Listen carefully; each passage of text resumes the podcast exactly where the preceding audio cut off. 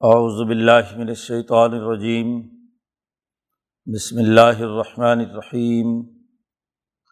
وقال الذین کفروا، لن نؤمن بهذا القرآن ولا بالذی بین یدیہ ولو ترى اذ الظالمون موقوفون عند ربهم، یرجع بعضهم الى بعض القول۔ یقول الدین استضعفوا للذین استكبروا لولا انتم لكنا مؤمنین۔ قال الذین استكبروا للذین استضعفوا۔ انحن صددناكم عن الهدى بعد اذ جاءكم بل كنتم مجرمین۔ وقال الذین استضعفوا للذین استكبروا بل مکر اللیل والنہار۔ استمروننا ان نقفر بلّہ و نجعل له اندادا و اثر الندامت علمار ابو العذاب وجعلنا الاغلال في اعناق الذين كفروا هل يجزون الا ما كانوا يعملون وما ارسلنا في قرية من نذير الا قال مترفوها انا بما ارسل تم بھی کا فرون و قالو اکثر ام والم و اولادا وما نہن بمعذبین قل ان ربی یبسط الرزق لمن یشاء و یقدر ولاکن اکثر الناس لا يعلمون وما اموالکم ولا اولادکم باللتی تقربکم عندنا زلفا علامن آمن و عامل صالحہ فعلائک لہم جزا الضعف بما عامل وہم فی الغرفات آمنون والذین یسعون فی آیاتنا معاجزین اولائک فی العذاب محضرون قل ان ربی یبسط الرزق لمن یشاء من عباده ويقدر له وما انفق تم من شعین فہو یخلف وہ خیر الرازقین و یوم یحشرحم جمیان ثم یقول للملائکتی اہا الائی ایاکم کانو یعبدون قالوا سبحانک انت ولینا من دونہم بل کانو یعبدون الجن اکثرہم بہم مؤمنون فلیوم لا یملک بعضکم لباس نفعا ولا ذرا ونقول للذین ظلموا ذوقوا عذاب النار التي كنتم بها تكذبون وإذا تتلى عليهم آياتنا بينات قالوا ما هذا إلا رجل يريد أن يصدكم عما كان يعبد آباؤكم وقالوا ما هذا إلا إفك مفترى وقال الدین کفر الحق لما جا اہم انہادا اللہ سحر مبین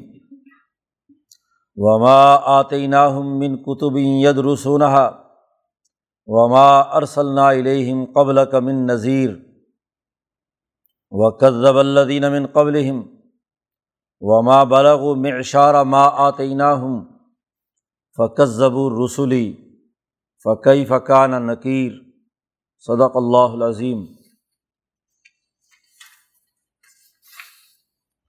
یہ صورت صبا کے رقوع ہیں۔ اس صورت میں جیسا کہ گزشتہ عرض کیا گیا تھا، مسلمان جماعت کی تعلیم و تربیت کا مرکز اور منبع حضیرت القدس اور مالا اعلیٰ کے اسباب عالیہ ہیں۔ انسانیت کی ہدایت کے لیے وہاں اللہ نے کتاب نازل کی۔ وہاں سے حضرت محمد مصطفیٰ صلی اللہ علیہ وسلم پر آئی۔ اور یہ اس لیے ہے کہ کائنات کا ایک ایک ذرہ ذات باری تعالیٰ کے علم میں ہے، اس کی نظروں سے اجل نہیں۔ اس کے مقابلے میں جن لوگوں کو یہ اللہ کا شریک ٹھہراتے ہیں، جن پتھروں، بتوں یا انسانوں کو، وہ کسی بھی ذرے کے نہ تو مالک ہیں۔ نہ اللہ کے ساتھ شریک ہیں اور نہ ہی کسی قسم کی انہوں نے اس کائنات کی تخلیق میں حصے داری اور مددگاری کی ہے۔ اس لیے اب یہ پیغام جو تمام انسانیت کی طرف آیا ہے، اس کو سب کو قبول کرنا چاہیے۔ حضور صلی اللہ علیہ وسلم کی بیست کا دائرۂ عمومی بیان کر دیا۔ کہ عمار صلی کا اللہ کا فت الناس بشیرم و نذیرہ تو حضور صلی اللہ علیہ وسلم کے دو وصف گزشتہ رقوع کے آخر میں بیان کیے تھے۔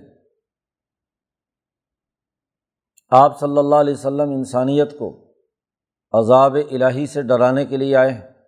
کہ اگر وہ بعض نہیں آئیں گے تو ان کے لیے دنیا میں بھی عذاب ہے اور آخرت میں بھی عذاب ہے۔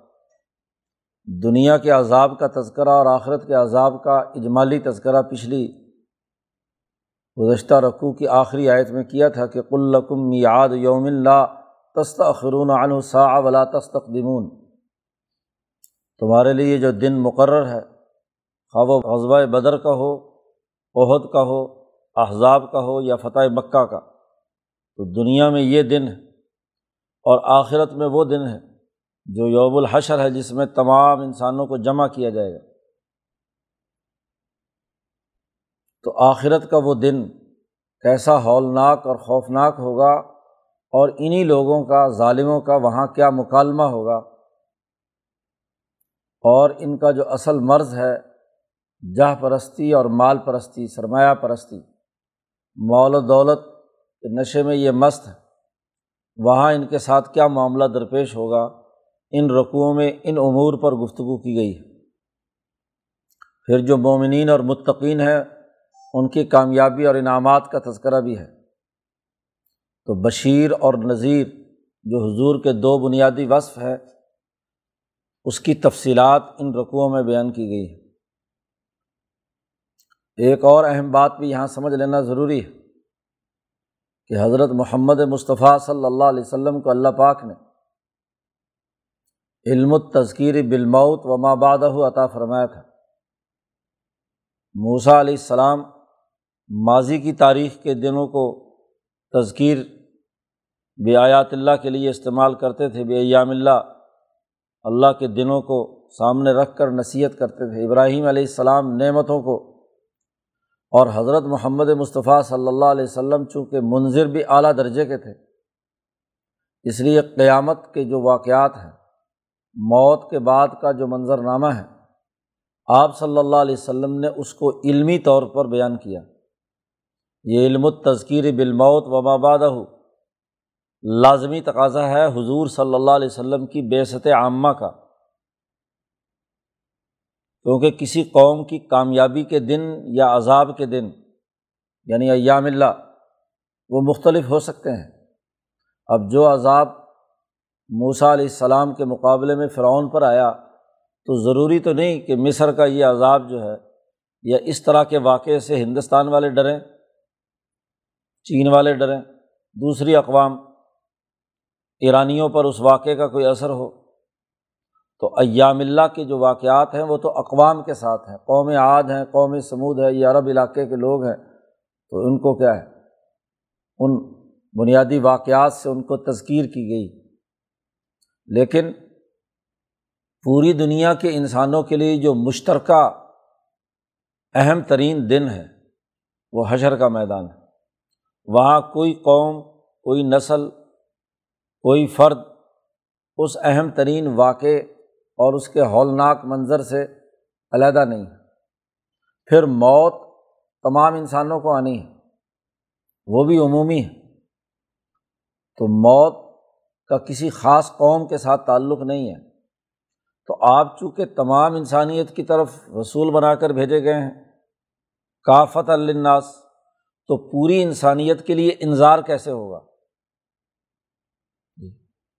یہ بڑی اہم بات ہے جس پر شاہ صاحب نے توجہ دلائی ہے اور مولانا سندھی نے اس کی تفصیلات بیان کی ہیں کہ انسانیت کے عالمی پروگرام کو انسانوں کو سمجھانے کے لیے علم الموت وماباد خاص طور پر امام الانبیاء حضرت محمد مصطفیٰ کی بین الاقوامی نبوت کا لازمی تقاضا تھا۔ اس لیے یہ علم آپ صلی اللہ علیہ وسلم کو عطا کیا گیا۔ اور ان آیات کا سیاق و سباق اسی حقیقت کی نشاندہی کرتا ہے کہ جو لوگ اس بین الاقوامی دین اور اس بین الاقوامی نبی کا انکار کرتے ہیں تو ان تمام اقوام میں جو چیز مشترک ہے، موت اور اس کے بعد کے تمام معاملات، ان کے ذریعے سے انہیں انظار کیا جائے۔ تو ان رقوؤں میں موت کے بعد کا جو منظر ہے، حشر کے میدان میں جو کچھ ہونا ہے، اسے نبی اکرم صلی اللہ علیہ وسلم نے بیان فرمایا۔ اور اس کے حوالے سے امام شاہ ولی اللہ دہلوی رحمۃ اللہ علیہ یہ فرماتے ہیں کہ آپ صلی اللہ علیہ وسلم کو مستقبل کے تمام منظرنامے اور واقعات کا مشاہدہ کرایا گیا۔ اور اس مشاہدے کی بنیاد پر آپ صلی اللہ علیہ وسلم نے قبر، حشر، جنت، دوزخ کے واقعات بیان کیے ہیں، بالخصوص معراج کی رات جو آپ کا سفر ہے۔ تو اس سفر میں تمام مناظر دکھائے گئے اجمالی طور پر۔ اور پھر جیسے جیسے واقعات وقوع پذیر ہوتے رہے تو وہاں اس کے مطابق جو وہاں کے منظرنامے ہیں وہ آپ پر منکشف ہوتے رہے۔ اور جو قرآن حکیم میں اس حوالے سے گفتگو کی گئی ہے، وہ تو اتنی واضح اور دو ٹوک ہے کہ وہ حضور نے باقاعدہ مشاہدہ بھی کیا اور اللہ نے اس کو منظم انداز میں کلام الہی کے ذریعے سے اس پورے منظرنامے کو واضح کر دیا۔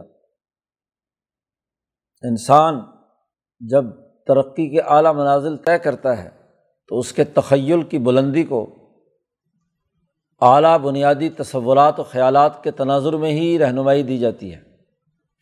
حضور اقدس صلی اللہ علیہ وسلم کے زمانے میں انسانیت ذہنی طور پر اس درجے پر پہنچ چکی ہے کہ اب وہ اعلیٰ علمی مسائل اور مستقبل کے معاملات میں جھانکنے کی اہلیت اور صلاحیت رکھے۔ مستقبل کے معاملات کو دیکھ کر رائے بنائے اور اس کے مطابق فیصلہ کرے۔ نتائج کو دیکھ کر اگلے پچاس، سو، ڈیڑھ سو، دو سو، ہزار لاکھ مرنے کے بعد کے تمام واقعات مستقبل بینی کے تناظر میں اس کو رائے قائم کرنے کی اس کے اندر استعداد ہے۔ اس لیے قرآن حکیم نے آخرت کا منظرنامہ پیش کیا ہے کہ اب تم اتنی ذہنی طور پر بالغ ہو چکے ہو۔ کہ اس منظر کو سامنے رکھ کر آج رائے قائم کرو کہ یہ تمہارا آج کی رائے اس کے نتائج مرنے کے بعد یہ یہ ظاہر ہونے ہیں۔ حشر کے میدان میں یہ ظاہر ہونے ہیں۔ تو بشیر اور نذیر بنا کر جو حضور کو کل انسانیت کی طرف بھیجا، تو بین الاقوامی واقعات کے ذریعے سے خوشخبری اور ڈرانے کا عمل اس کی تفصیلات ان دو رقوؤں میں بیان کی گئی ہیں۔ قرآن حکیم کہتا ہے وہ قول اللہ دینہ کفرو یہ کافر لوگ کہتے ہیں کہ لن من بھی حاضل قرآن ہم اس قرآن پر ایمان نہیں لائیں گے۔ ولا بلدی بین یدئی اور نہ صرف یہ کہ اس قرآن پر ایمان نہیں لائیں گے، بلکہ اس سے پہلے جتنی کتابیں نازل ہوئی ہیں، تورات، انجیل وغیرہ، ہم ان کا بھی انکار کرتے ہیں۔ امبیا علیہم السلام پر ہر زمانے میں جو وہی آتی رہی ہے، اس کا بھی انکار کرتے ہیں۔ یہ اقوام عالم کا جو منکرین دین ہے ان کا مشترکہ موقف ہے۔ اللہ دینہ کفرو میں مکے کے کافر بھی ہیں ہاں جی ہندوستان کے کافر بھی ہیں، ایران کے بھی ہیں، یورپ کے بھی ہیں، پورے ایشیا، افریقہ کے بھی ہیں۔ تمام کا مشترکہ موقف یہ ہے کہ وہ یہ کہتے ہیں جو منکرین ہیں۔ کہ ہم کسی بھی درجے کی، کسی بھی وہی کو نہیں مانتے۔ قرآن کا تذکرہ خاص طور پر یہاں اس لیے کیا کہ مکے کے کافر براہ راست اس کے منکر تھے۔ اور ولا بلدی بین یدئی میں قرآن سے پہلے نازل ہونے والے جتنے بھی امبیا پر نازل ہونے والے صحیفے تھے، کتابیں تھیں، تورات، زبور، انجیل، صحف ابراہیم، بلکہ ہر ہر جگہ پر جو جو نظیر بھیجا ہم نے، کیونکہ ہر بستی میں ایک نظیر بھیجا گیا۔ اور اس نظیر کو ایک ہدایت دی گئی تو ہم اس کو کسی کو نہیں مانتے۔ تو کل انسانیت کے تمام کافروں کا متفقہ موقف جو ہے وہ یہ ہے کہ ولا بلدی بین یدئی کسی کو بھی نہیں ہم مانتے۔ اب یہی ظلم ہے کہ وہ عدل کے اس پروگرام کو قبول نہیں کر رہے۔ انسانیت کی ترقی اور فلاح و بہبود کے لیے جو پروگرام دیا گیا، اس کو یہ نہیں مان رہے۔ اور جو عدل کے پروگرام کو نہ مانے وہ ظالم ہے۔ تو ان ظالموں کا ذرا نقشہ ہو، دیکھنا کیا ہوگا دنیا بھر کے تمام کافروں کا۔ ولو ترا عز ظالمون اور ایک وقت آئے گا کہ کبھی تو دیکھے گا اے محمد صلی اللہ علیہ وسلم کہ جب یہ ظالم لوگ موقوفون عند ربہم اپنے رب کے سامنے کھڑے ہوں گے۔ قرآن حکیم کا کمال یہ ہے کہ وہ واقعات نگاری ایسے کرتا ہے کہ جیسے یہ منظر بالکل سامنے ہے۔ کسی بھی بات کو سمجھانے کے لیے واقعات کی تمثیل نگاری بڑا بنیادی کردار ادا کرتی ہے۔ اگر واقعات کا منظرنامہ درست طور پر نہ بیان کیا جائے تو صحیح نصیحت حاصل نہیں ہوتی۔ تم وہ منظر دیکھنا کہ جب ظالم لوگ اپنے رب کے سامنے کھڑے ہوں گے اب وہ منظر جو وہاں حشر کے میدان میں ہونا ہے، اس کا حضور کو مشاہدہ کرا کے یہ آیات نازل کر کے بتلا دیا کہ یہ منظر نامہ ہوگا۔ وہاں حالت یہ ہوگی کہ یرج و بعضم الاباظ القول، وہاں یہ تمام کافر ایک دوسرے سے لڑیں گے۔ جب آدمی ناکام ہوتا ہے اور وہ کوئی پارٹی اور گروہ ہو، تو ناکامی کا ملبہ ہر آدمی دوسرے پر ڈالتا ہے۔ ڈاکو پکڑے جائیں تو ایک ڈاکو کہتا ہے تیری وجہ سے پکڑے گئے۔ تو نے فلانی حرکت کی تھی۔ وہ دوسرا کہتا ہے نہیں، تیری وجہ سے پکڑے گئے۔ جی۔ کسی حکمران طبقے کے لیڈر گرفت میں آ جائیں تو پھر لیڈر آپس میں لڑتے ہیں۔ اور ان کی پارٹی کے نچلے ورکر جو ہیں وہ لڑتے ہیں۔ قرآن حکیم کہتا ہے کہ ان انسانی معاشروں میں جو ظلم اور کفر کی بنیاد پر قائم ہے ان میں طبقاتی نظام ہوتا ہے۔ ورنہ قرآن کو اور تورات اور انجیل کو اور امبیا کی کتابوں کو ماننے والے مستقبرین اور مستضفین کی دو جماعتوں میں تقسیم نہیں ہوتے۔ یہ کفر ہی ہے، ظلم ہی ہے۔ کہ اس کے نتیجے میں دو طبقے وجود میں آتے ہیں، ایک مستقبرین کا اور ایک مستضفین کا۔ بیچارے کمزور بنا دیے گئے، باب استفال ہے۔ طاقت کے بل بوتے پر ان کو ضعیف بنا دیا۔ جبر اور ظلم کی وجہ سے طلب کے معنی پائے جاتے ہیں اس میں۔ اور استقبار بڑا تو نہیں ہے، لیکن طاقت اور جبر کے بل بوتے پر اس نے اپنے آپ کو بڑا سمجھنا شروع کر دیا۔ ہے تو عام انسانوں کی طرح کا انسان، لیکن اپنے آپ کو پاٹے خان سمجھتا ہے۔ تو بڑا طاقتور، بڑا متکبر، دوسروں کو حقیر سمجھنے والا۔ انسانیت کے جامع سے باہر نکل کر انسانیت پر ظلم کرنے کا روادار ہوتا ہے۔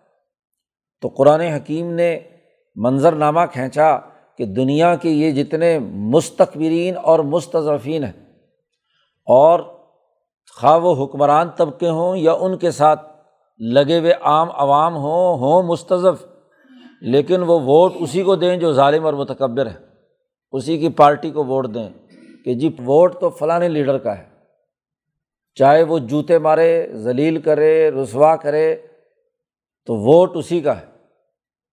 تو جو ان کے پیچھے لگنے والے ہیں، ظالموں کے ساتھ پیچھے لگنے والے ہیں۔ قرآن نے کہا، ذرا منظر دیکھنا کہ یقول الدی نست ضعیفو وہاں جا کر یہ عوام جو پسے ہوئے ہیں، دنیا میں بھی ظلم اور زیادتی کے اندر رہے اور پھر بھی ان ظالموں کے اعلیٰ کار اور ایجنٹ رہے، اسی ظلم کی پارٹی میں رہے، یہ وہاں آپس میں متکبرین سے کہیں گے۔ یقول الدی نست للدی نستقبر یہ مستضفین اور کمزور لوگ مستقبرین سے کہیں گے کہ لولا ان تم لکنہ مومنین۔ لیڈروں کو کہیں گے کہ تم نہ ہوتے تو ہم ضرور مسلمان ہوتے۔ لولا ان تم لکنہ مسلمین۔ تم نے ہمیں گمراہ کیا ہے۔ تم نے ہمیں سبز باغ دکھائے ہیں۔ تم نے ہمیں سچی بات ماننے سے روکا ہے۔ ورنہ نبی کی باتیں بڑی صاف ستھری اور سیدھی تھیں، لیکن تم نے ہمیں کفر پر مجبور کیا، ہمیں اپنے پیچھے لگائے رکھا۔ تم نہ ہوتے تو ہم اس طریقے سے آج ذلیل نہ ہوتے۔ قول اللہ دین استقبرو اب اس کے جواب میں وہ جو مستقبرین ہیں، وہ اپنے ماتحت کمزوروں کو، اپنی عوام کو وہاں کہیں گے اناخن و سدنا کمان الہدا۔ کیا ہم نے تمہیں ہدایت سے روکا تھا؟ بادہ جا اکم جبکہ وہ ہدایت تمہارے پاس آ چکی تھی۔ واضح اور دو ٹوک، صحیح اور عدل و انصاف کا پروگرام تمہارے پاس آ چکا تھا، ہدایت آ چکی تھی، اس کے باوجود ہم نے کوئی روکا تھا تمہیں۔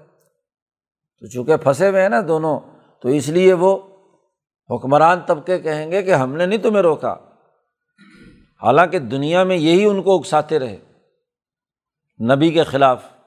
سچے لوگوں کے خلاف، حریت پسندوں کے خلاف یہی لیڈر تھے جو پراپگنڈا کرتے تھے۔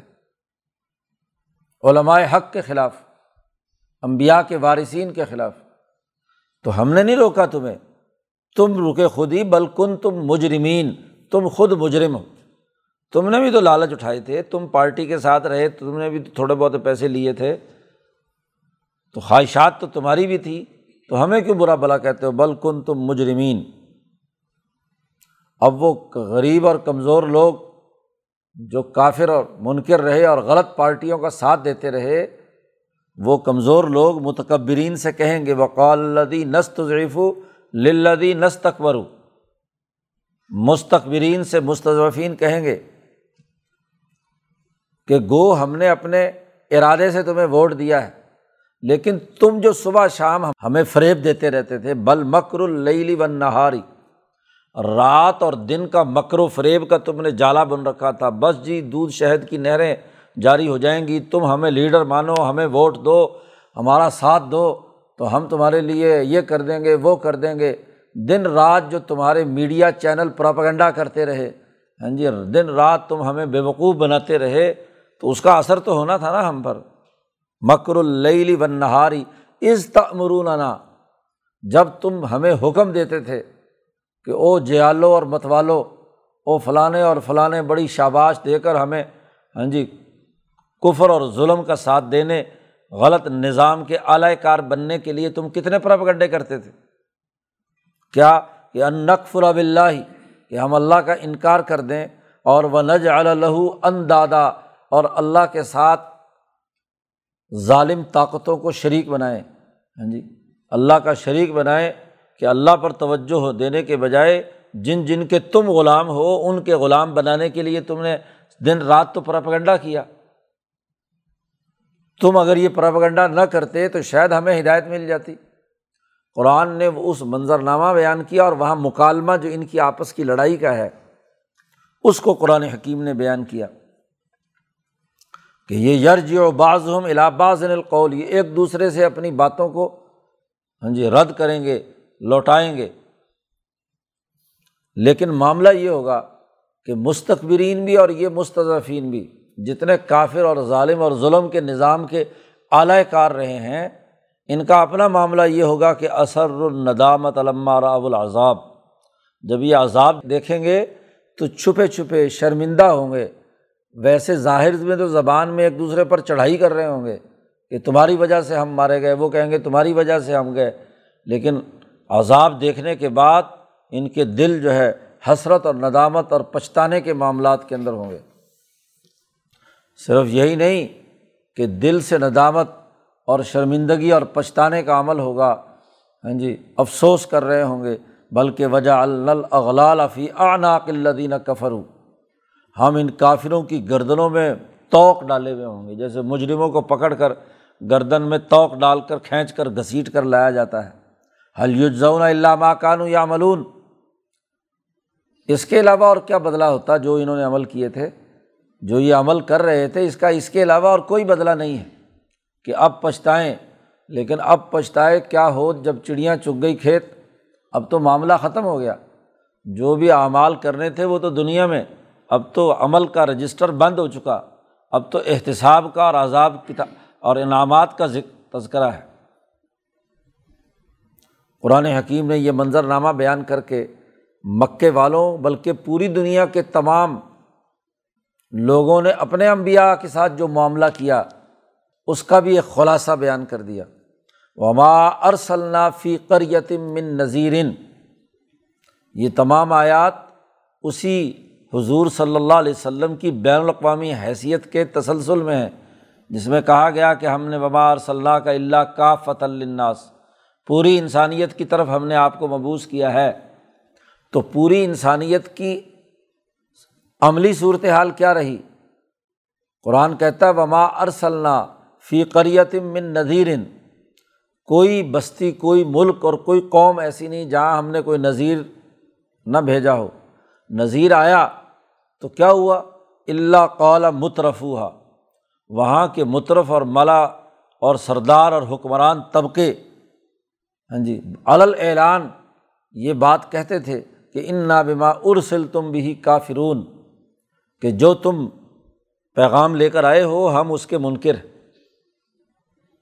اس رقوع کے شروع میں بھی بات کی کہ جو کافر ہیں وہ کہتے ہیں لنو میں نہ بحاظ القرآن ولا بلدی بین یدئی اسی تسلسل میں یہ بات کہی، ایک واق، حشر کے میدان کا واقعہ بیان کر کے کہ ہر قوم کے سچے نبی جب بھی اس قوم میں آئے تو وہاں کے مترف اور ملا اور حکمران اور سرمایہ دار طبقات نے یہ انکار کیا اور اس انکار کی وجہ بھی بتائی انہوں نے خود۔ وہ قولو یہ کہتے تھے نہن و اکثر و ام والم و اولادا وما نہن و بمعذبین۔ ہمارے پاس تو بڑا مال ہے اور بڑی اولاد ہے، تو مال اور اور اولاد یعنی مال پرستی، سرمایہ پرستی اور جاہ پرستی۔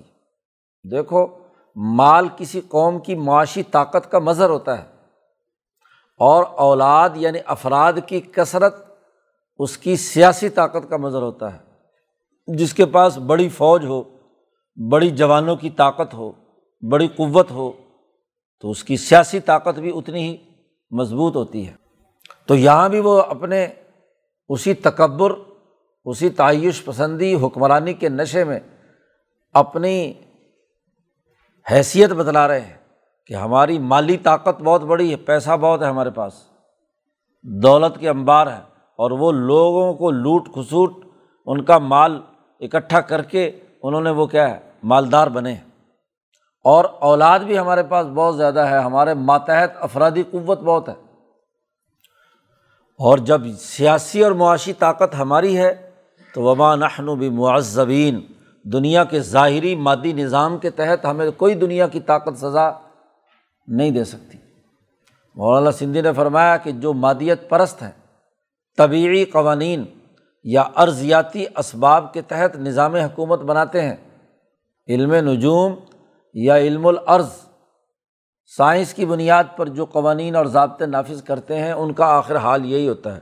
ہماری سائنس تو بڑی ترقی کر گئی۔ ہمارے پاس تو بڑا مال جمع ہو گیا۔ ہاں جی دولت اکٹھی ہو گئی۔ ہمارے پاس تو افرادی قوت بڑی طاقتور قسم کی مضبوط فوج ہے۔ اس لیے وما نحن و معذبین ہمیں عذاب نہیں دیا جائے گا۔ یہ دنیا بھر کے تمام کافروں کا امبیا کے ساتھ معاملہ رہا ہے۔ تو حضور صلی اللہ علیہ وسلم کی بین الاقوامی حیثیت واضح کرنے کے لیے کہ اب بھی آپ پیغام لے کر آئے ہیں تو دنیا کی یہ بین الاقوامی کافر یہی کہیں گے جی کہ انا بما ارسل تم بھی کافرون۔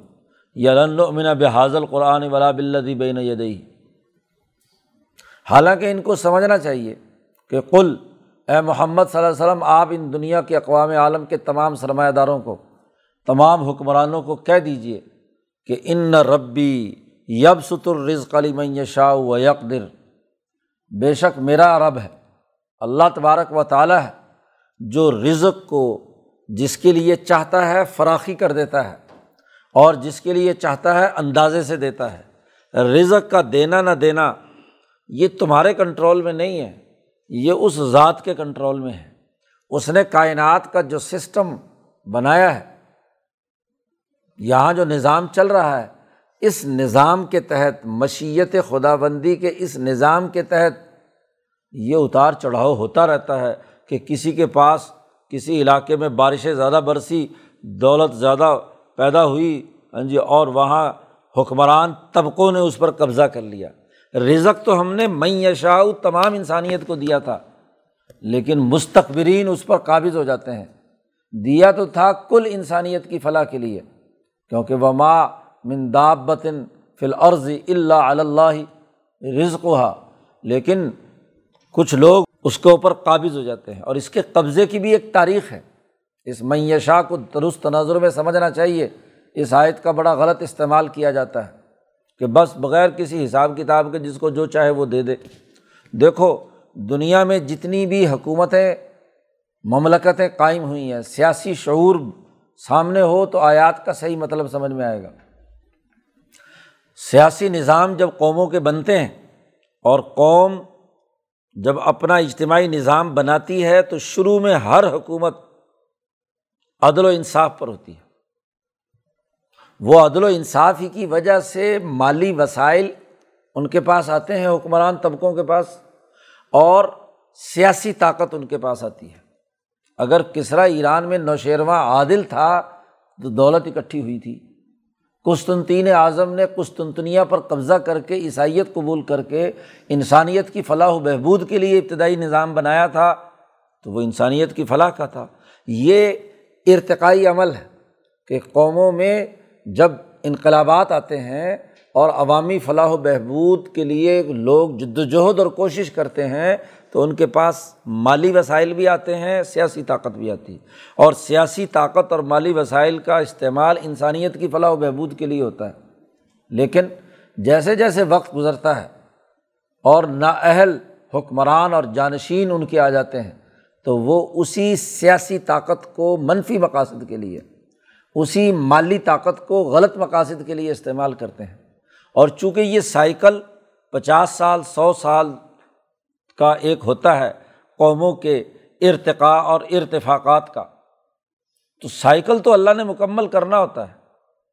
جو ولن تجد علی سنت اللہ تبدیلا، اللہ نے جو ارتقاء کا، جو قانون اور ضابطہ بیان بنایا ہے، اس کے مطابق کیا ہے؟ وہ کام ہونا ہے۔ تو یہ رزق کا تمہارے جیسے کنجوس بکیل اور ملا اور مترف کے قبضے میں آ جانا جی یہ اس مشیت کے بین الاقوامی اور عالمگیر قانون کے تحت ہے کہ کسی وقت میں کیا ہے، رزق فراوانی تمہارے قبضے میں آ گئی اور اسی سائیکل کی وجہ سے ہی ہاں جی اسے جو سلسلہ چل رہا ہے ہاں جی کچھ لوگوں کے پاس رزق کی کمی ہو جاتی ہے کہ ان کا مال تم طاقتور لوگ جو ہے وہ چھین چکے ہو اب آپ دیکھو کہ مصر کا ارتقا یوسف علیہ السلام کے عادلانہ نظام سے ہوا اور دو سو سال میں حالت یہ ہوئی یوسف علیہ السلام کے بعد کہ فرعون مسلط ہو گیا۔ بھائی، اس مصر کی ریاست کی سیاسی اور معاشی طاقت یوسف علیہ السلام اور ان کی جماعت کے پاس رہی تو فلاح انسانیت کا کام ہوا۔ اگر وہ طاقت اور قوت کہ جو پیدا شدہ فصل ہے، حکومت اس کو محفوظ کرنے اور منصفانہ طور پر تقسیم کرنے کی پلاننگ نہ کرتی، تو وہ تمام انسانوں کی بھوک نہیں مٹا سکتی۔ یمن تک کے لوگ بھی آ کر یوسف علیہ السلام سے گندم لے کر گئے۔ لیکن یہ جو ارتقاض ہوا، عدل و انصاف کی جماعت کے پاس ہو تو انسانیت کے فائدے کے لیے۔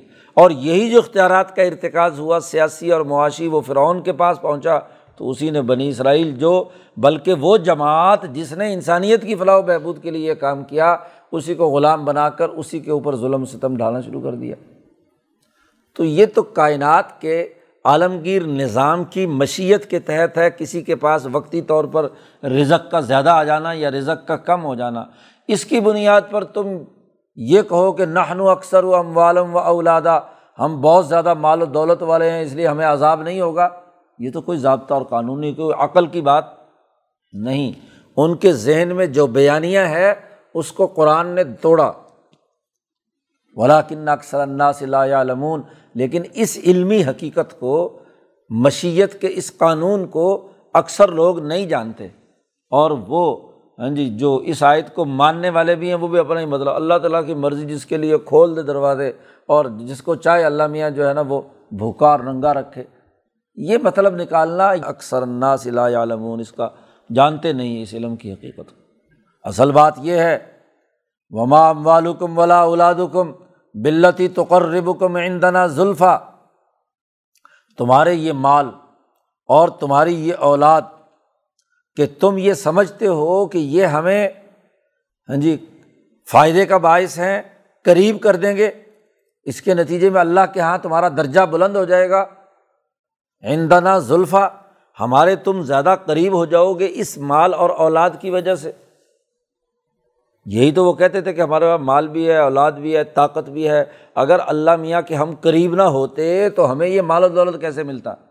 اس کا مطلب یہ کہ ہم اللہ کے بڑے قریب ہیں وبان بھی مہذبین ہمیں تو یہ عذاب نہیں ہوگا۔ ہم تو اللہ تعالیٰ نے جس کو فراوانی سے رزق دیا ہے، اللہ، اس کا مطلب ہے اللہ میاں اس سے راضی ہے۔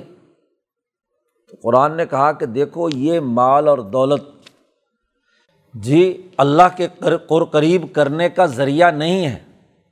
ہاں یہ مال و دولت جب مسلمان جماعت کے قبضے میں آئے اللہ من آمنا و عاملہ صالحہ ہاں یہ اللہ کے قربت کا ذریعہ ہے مال اور اولاد یعنی معاشی طاقت اور سیاسی قوت۔ یہ اللہ کی قربت کا ذریعہ ہے، لیکن کن کے لیے؟ جو صدق دل سے ایمان لائے یعنی اس مال کا صحیح استعمال کیا اللہ کے تعلق سے، مخلوق خدا کے لیے۔ اور اپنی اس سیاسی طاقت کا استعمال کیا انسانیت میں عدل و انصاف قائم کرنے کے لیے۔ عاملہ صالحہ۔ فولا لحم جزا الضیف بما عامل ان کے لیے ڈبل انعام ہے جو انہوں نے کام کیا۔ دگنا تگنا بلکہ دس گنا تک۔ وہ فل غرفات آمنون۔ اور وہ اپنے بڑے بالا خانوں میں بے خوف ہو کر جنت کے اندر زندگی بسر کریں گے۔ ہاں ان کے لیے تو یہ مال اور اولاد، انسانیت کی فلاح و بہبود کے لیے انہوں نے خرچ کیا ہے، ان کے لیے تو قرب بارگاہ الہی کا ذریعہ ہے۔ لیکن یہی مال و دولت جب لوگوں کو کمزور بنانے، ظلم کرنے، انسانی حقوق توڑنے کے لیے ہو، تو یہی سب سے بڑا عذاب ہے۔ تو مال و دولت ہونا، سیاسی طاقت ہونا، معاشی قوت کا ہونا، یہ تو مطلوب ہے۔ اور مطلوب اس لیے ہے کہ اس کے ذریعے سے انسانیت کی خدمت کی جائے، ایمان اور عمل صالح کے تقاضے سے ان کا استعمال کیا جائے۔ لیکن ولدینہ یسعون فی آیاتینہ اور وہ سرمایہ دار اور مالدار، وہ حکمران طبقے اپنے سیاسی معاشی طاقت کو ہماری آیات کو فیل کرنے کے لیے استعمال کرتے ہیں، دوڑتے پھرتے ہیں۔ یسعونہ ادھر سے ادھر، ہماری آیات کو ناکام بنانے کے لیے، ہمارے قوانین اور قرآن احکامات کو پس پوش ڈالنے کے لیے یاد رکھو الائی کا فی العذاب محضرون، وہ عذاب میں حاضر کیے جائیں گے۔ ان پر عذاب کی پکڑ میں وہ آئیں گے۔ پھر دوبارہ وہی وہی آیت لائے ہیں۔ قل، کہہ دیجیے ان ربی یب ست الرزق علم شاہ من عبادی و یک در اللہ میرا رب رزق عطا کرتا ہے اپنے اس مشیت کے تکوینی نظام کے تحت اپنے بندوں میں سے کسی کے لیے وسیع اور کسی کے لیے ماپ کر اندازے سے۔ بھوکا تو کسی کو نہیں مارتا۔ تو یہ جو رزق کی عطا ہونے کا معاملہ ہے، یہ تو ایک عالمگیر تکوینی نظام کے تحت۔ اب جس کو دے دیا ہے، اس کا امتحان یہ ہے کہ وہ اس کا انسانیت دوست استعمال کرتا ہے یا اجارہ داری قائم کر کے لوگوں پر ظلم اور زیادتی کرتا ہے۔ وما انفق تم منشین اس مال میں سے جو تم مال اللہ کے راستے میں خرچ کرو گے غریبوں پر خرچ کرو گے تو فہو یخلف ہو تو اس کے بدلے میں اللہ مزید دے گا۔ اس لیے فرشتہ آسمان دنیا پر صبح صبح روزانہ اعلان کرتا ہے کہ اللہ، آج جو آدمی تیرے راستے میں خرچ کرے اللہ آت منفقن خلفن اسی آیت کی تناظر میں نبی اکرم صلی اللہ علیہ وسلم نے یہ جملہ کہا ہے کہ جو آدمی اے اللہ تیرے راستے میں خرچ کر رہا ہے، اس کو اس کا خلیفہ، اس کا عوض عطا فرما۔ جی۔ اور وہ فرشتہ دعا کرتا ہے کہ اے اللہ آتی ممسکن تلفن کہ جو بخیل ہے، مال روک کر رکھا ہے، انسانیت کی ضرورت تھی اور اس کو عطا، اس کو نہیں دیا، ضرورت پوری نہیں کی تو اے اللہ اس کا مال تلف کر دے، ضائع کر دے۔ وہ ہوا خیر الرازقین۔ اور اللہ پاک بہت اچھا رزق دینے والا ہے۔ رزق تو دیا تھا، سیاسی طاقت تو دی تھی، معاشی قوت تو اس لیے دی تھی کہ انسانیت پر خرچ کرو۔ اور وہ خرچ تو کیا نہیں۔ اور پھر کہیں کہ جی ہمیں عذاب نہیں ہوگا تو یہ کیسے ہو سکتا ہے؟ یاد رکھو ویوم یاشرحم جمیان یہ سب کے سب لوگ جب اللہ کے دربار میں حاضر ہوں گے، تو سما یقول الملائکتی مکے کے لوگ چونکہ ملائکہ کو رب کی بیٹیاں قرار دے کر ان کی پوجا کرتے تھے، تو وہاں اللہ میاں ان ان سے پوچھے گا فرشتوں سے، اہاؤلائی ای یا کم کانو یا بدون کیا یہ لوگ تمہیں پوچھتے تھے؟ تمہاری عبادت کرتے تھے۔ تم نے ان سے کہا تھا کہ ہمیں پوجا کرو۔ جیسے عیسیٰ علیہ السلام کے بارے میں گزرا کہ انتا کلتا لناسی و امیہ الہین مندون اللہ۔ کیا تو اور ہاں جی تیری ماں کو پوجا کریں۔ تو نے کہا، کہی تھی یہ بات۔ تو امبیا کا بھی وہاں حساب کتاب ہونا ہے۔ تو فرشتوں سے بھی پوچھا جائے گا کہ تمہیں یہ پوچھتے تھے کوئی تم نے ان سے اندر خانے بات کی تھی کہ ہماری غلامی کیا کرو؟ فرشتے کہیں گے سبحان کا پاک ہے تیرے تو اے ذات، انت ولی مندون ہاں جی آپ ہمارے ولی ہیں، ہم آپ کے ماتحت ہیں، ان سے ہمارا کیا تعلق؟ ان سے تو ہم کیا ہے ہٹے ہوئے ہیں ہم، آپ کی طرف متوجہ ہیں۔ اصل بات فرشتے کہیں گے، کانو یا بدون الجنا یہ تو جنات کی پیروی کرتے تھے۔ اب جنات بھی نظر نہیں آتے، فرشتے بھی نظر نہیں آتے، تو ہوتا وہ جن ہے جو ان کے اندر آ کر شرارت کرتا ہے اور یہ کہتے فرشتہ آیا۔ یہ جھوٹے نبی بھی اسی طرح کے دعوے کرتے ہیں نا، ہوتا وہ کوئی جن ہے جو اس کے کان میں آ کر کیا ہے، پیشاب کرتا ہے۔ اور وہ سمجھتے ہیں کہ وہ فرشتہ آ گیا۔ پہنچی ہوئی سرکار ہے۔ ہاں جی فرشتے کے ذریعے سے اللہ کا رابطہ ہو گیا۔ تو فرشتے کہیں گے وہاں، یہ تو جنات کی غلامی کرتے رہے، شیطانوں کی۔ اکثر ہم بہم مومنون ان کی اکثریت انہیں جنوں پر ایمان لانے والی تھی۔ کیونکہ وہ کاہن اور وہ آ کر کچھ نہ کچھ ہاں جی اوپر سے کوئی نہ کوئی خبر لے آتے تھے۔ حضور صلی اللہ علیہ وسلم نے فرمایا کہ جب اللہ پاک آسمان دنیا پہ فرشتوں کو احکامات ہاں جی بیان کیے جا رہے ہوتے ہیں، اعلیٰ فرشتے جو ہے اپنے ماتحت فرشتوں کو زمین میں جا کر یہ یہ کام کرنے ہیں، تو وہ کوئی ایک جن ہوتا ہے، وہ آسمان کے قریب پہنچ کر سننے کی کوشش کرتا ہے۔ تو کوئی ایک چھوٹی سی بات اس کو کہیں سنائی دے جاتی ہے۔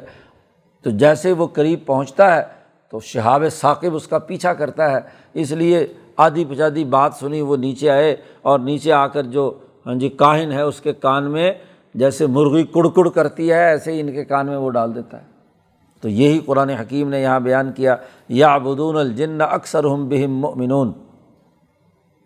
جب یہ بات ہے تو آج اعلان ہے کہ فل یوم لا یملی کو بعض حکم لباظن نفام ولا ذرہ آج کوئی اپنے آپ کو ہاں جی عبادت کرنے والا یا عبادت کرانے والا آج کسی کے اندر طاقت نہیں ہے کہ وہ کسی نفع یا نقصان کا مالک ہو۔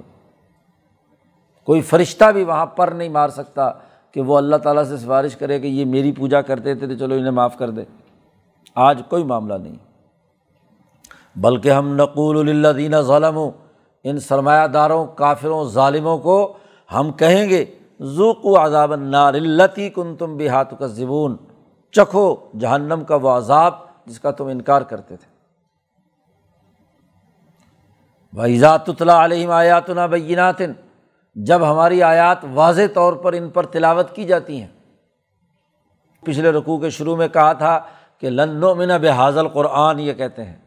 اور اب یہ کہ جب بھی ہر دفعہ ایک نئی آیت آت نازل ہوتی ہے اور ان پر تلاوت کی جاتی ہے، تو کیا کہتے ہیں؟ قولو یہ کافر کہتے ہیں، ما حاضہ اللہ رجول اس کے علاوہ اور کوئی حیثیت نہیں اس آدمی کی۔ حضور صلی اللہ علیہ وسلم کی طرف اشارہ کرتے ہوئے کہتے ہیں کہ یورید و یسدہ کم یہ تمہیں روکنا چاہتا ہے ان بتوں سے کہ جس کی غلامی تمہارے آبا و اجداد کرتے رہے۔ یہ جو دو ڈھائی سو سال سے ہاں جی جو تمہارے ابا جان، تمہارے آبا و اجداد غلام رہے ہیں سامراجی طاوتی قوتوں کے، یہ آدمی اپنی آیات کے ذریعے سے یا آیات کی تشریح کے ذریعے سے جی یہ تمہیں اس سے روکنا چاہتا ہے۔ مولانا سندھی رحمۃ اللہ علیہ پر یہی الزام لگایا انگریز ہاں جی جو جاسوسی کرنے والی ایجنسی تھی، تحریک ریشمی رومال کے دستاویزات بتلاتی ہیں۔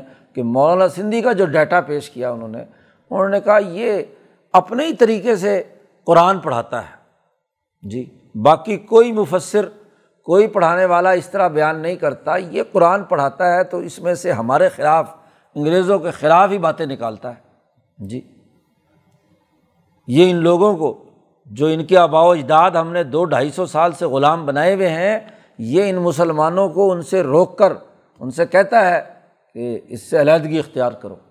تو یسد کم اماں کانا یا ابود آبا کم تو باقی لوگ بھی تو قرآن پڑھتے پڑھاتے ہیں، ان کو تو آزادی اور حریت اس میں یا جہاد اور انقلاب نظر نہیں آتا۔ یہ مولانا سندھی جو ہے نا، یہ انقلاب اور جہاد کی بات بیان کرتے ہیں۔ تو وہی الزام ہے یہ جو رسول اللہ صلی اللہ علیہ وسلم پر لگائے کہ یہ مکے کی جو آبا و اجداد جن کی تم پوجا کرتے تھے، یہ ان سے روکنا جاتا ہے۔ تمہیں غلامی سے نکالنا چاہتا ہے۔ وہ قولو اور پھر آگے سے کہتے ماں حاضہ اللہ افکم مفترن یہ قرآن جو ہے، یہ تو دراصل انہوں نے خود اپنی طرف سے گھڑ کر باتیں داخل کر دی افکم مفترا۔ گھڑی ہوئی باتیں ہیں جو یہاں بیان ہو رہی ہیں۔ اور یہی بات وہ جو انگریز جاسوس ہے، وہ لکھتا ہے کہ یہ عبید اللہ سندھی جب قرآن پڑھاتا ہے، تو جو باتیں قرآن میں نہیں ہیں، وہ اپنی طرف سے جھوٹ گھڑ گھڑ کے داخل کرتا ہے۔ اور مولانا سندھی کے خلاف فتوے لگانے والے بھی یہی جملے استعمال کرتے ہیں۔ جی۔ کہ یہ گھڑی ہوئی باتیں اپنی طرف سے۔ قرآن میں تو ہے ہی نہیں وہ۔ بھائی اتنا بڑی یا قرآن حکیم نے سرمایہ داروں کی مذمت کرتے ہوئے ان کی خرابی کی جڑ بیان کی ہے کہ یہ لوگ جب بھی کوئی نظیر آیا تو قالا مترف ہوا انا ارسل تم بھی کافرون۔ یہ باہر سے گھڑ کر کوئی بات داخل کی گئی ہے یہاں۔ آیات کا عبارت النس پوری آیات کا سیاق و سباق، وہ سرمایہ پرستی کی اور ہاں جی سیاسی طاقت کے غلط استعمال کی لوگوں کو کمزور اور مستضرف بنانے والی تمام باتوں کی مذمت کر رہا ہے قرآن۔ قرآن خود دو طبقے بیان کر رہا ہے مستقبرین اور مستضفین اس میں سوشلزم سے متاثر ہونے والی کون سی بات ہے؟ بیچارہ وہ تو ابھی اس کا تو وجود ہی نہیں تھا، مارکس کا دنیا میں جب قرآن نے چودہ سو سال پہلے مستقبرین اور مستضفین کی اس طرح استعمال کی، مولانا سندھی یہ اصطلاح استعمال کر کے کہیں کہ یہ طبقاتی لڑائی ہے اور اس کے پیچھے نہن و اکثر و اموالم و اولادہ ہے، یہ آیات کے سیاق و سباق میں داخل ہے یا اپنی طرف سے گھڑ کر قرآن کے اوپر فٹ کی گئی جی تو قرآن حکیم جو حق بیان کرتا ہے تو یہ سرمایہ پرست حکمران طبقوں کے اعلی کار مذہبی رہنما بھی وہی کام کرتے ہیں جو وہاں ہاں جی اس زمانے کے کافروں نے کیا۔ وقول اللہ دینا کفرو اور یہ کافر کہتے ہیں، للحق کی یہ جو حق نازل ہوا، سچی اور کری بات، قرآن کا صحیح صحیح مطلب ان کو بیان کیا جائے لمبا جا ہوں تو کہتے ہیں حاضہ اللہ سحر مبین کہتے ہیں، یہ تو بڑا واضح جادو ہے۔ یہ ایسے طریقے سے بات سمجھاتے ہیں، انقلابی لوگ کہ جادو کر دیتے ہیں۔ ہمارے سارے ذہین لوگ کھینچ کر لے جاتے ہیں۔ جی۔ جو ذہین طالب علم ہوتا ہے وہ ان کے چکر میں پھنس جاتا ہے۔ ان حاضہ اللہ سحر و مبین، یہ تو بڑا واضح جادو ہے۔ اس میں جادو نگری کی کون سی بات ہے؟ بڑے بنیادی حقائق ہیں جو کتاب مقدس نے بیان کیے ہیں۔ اسی کو بیان کرنا اس میں کوئی جادو ہے؟ قرآن حکیم نے کہا، وما آتعینہ من کتبی ید رسون وما ارسل الہم قبل کا من نذیر یہ کسی کتاب کی حق اور سچ ہونے کے بارے میں کیسے آگاہ ہو سکتے ہیں؟ ہم نے ان کو اس سے پہلے کوئی کتابیں ایسی نہیں دی جس کو یہ درس و تدریس کے ساتھ پڑھتے ہوں۔ ان کو تو قانونی نظام کا بھی نہیں پتہ انہیں تو کتابوں کی درس و تدریس اور اس میں جو مطلب ہے اس کا علم نہیں۔ ہم نے نہیں دی ان کو کوئی کتابیں کہ جس کو یہ پڑھتے ہوں۔ اور اے محمد صلی اللہ علیہ وسلم، آپ سے پہلے ان کے اندر کوئی ڈرانے والا بھی نہیں آیا۔ وما صلی اللہ علیہم قبل کا من نذیر تو جب کوئی ڈرانے والا نہیں آیا اور کوئی کتاب ان کے پاس نہیں آئی، تو یہ کیسے مطلب نکال کر کہتے ہیں کہ یہ سحر ہے؟ انہیں تو شہر اور حق کے درمیان فرق و امتیاز کا شعور ہی حاصل نہیں ہے۔ اور ان کا کیا انہوں نے انکار کیا، ان سے پہلے لوگ بھی انکار کرتے رہے ہیں۔ وہ قزب الزین امن قبل جٹلایا ہے امبیا علیہم السلام کو ان سے پہلے کے لوگوں نے بھی۔ اور وما بلغ و بے اشارہ ماں آتے نہ ہوں فقط ضب رسولی یہ تو ابھی اس کے دسویں حصے پر نہیں پہنچے، جو مال و دولت اور جو طاقت اور قوت ان کو دیا تھا، قوم عاد اور قوم سمود کو۔ ان کی سیاسی معاشی طاقت اور قوت، یہ مکے کے مشرق تو ابھی اس کے معشار کو بھی نہیں پہنچے، عشر عشیر کو بھی نہیں ابھی تک پہنچے۔ تو فقط ضبو رسولی انہوں نے میرے رسولوں کا انکار کیا تھا۔ تو فقی فقہ نہ نکیر تو دیکھو، میرے اس ہاں جی انکار کرنے کے نتیجے میں ان پر عذاب کیسا آیا؟ کس طریقے سے ہم نے تباہ و برباد کیا؟ اس کی تفصیلات ہاں جی قرآن حکیم جا بجا بیان کرتا ہے۔ کہ کیسے گزشتہ قومیں تباہ و برباد ہوئیں۔ تو قرآن نے کہا کہ آج حضرت محمد مصطفیٰ صلی اللہ علیہ وسلم یہ پیغام لائے ہیں، جو انکار کرے گا، اس کے لیے ایسا دن ہوگا کہ جس میں لا تستقدمون عن حسا ولا تستقدمون، جو نہ آگے ہوگا نہ پیچھے ہوگا۔ الکم میعاد یوم اللہ، ایسی دن کا وعدہ تمہارے لیے ہے کہ جو آگے پیچھے ہونے والا نہیں ہے۔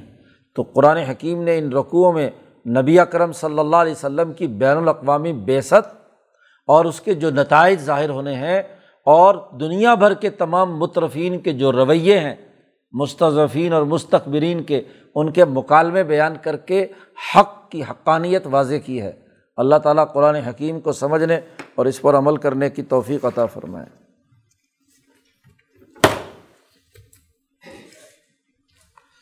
اللہ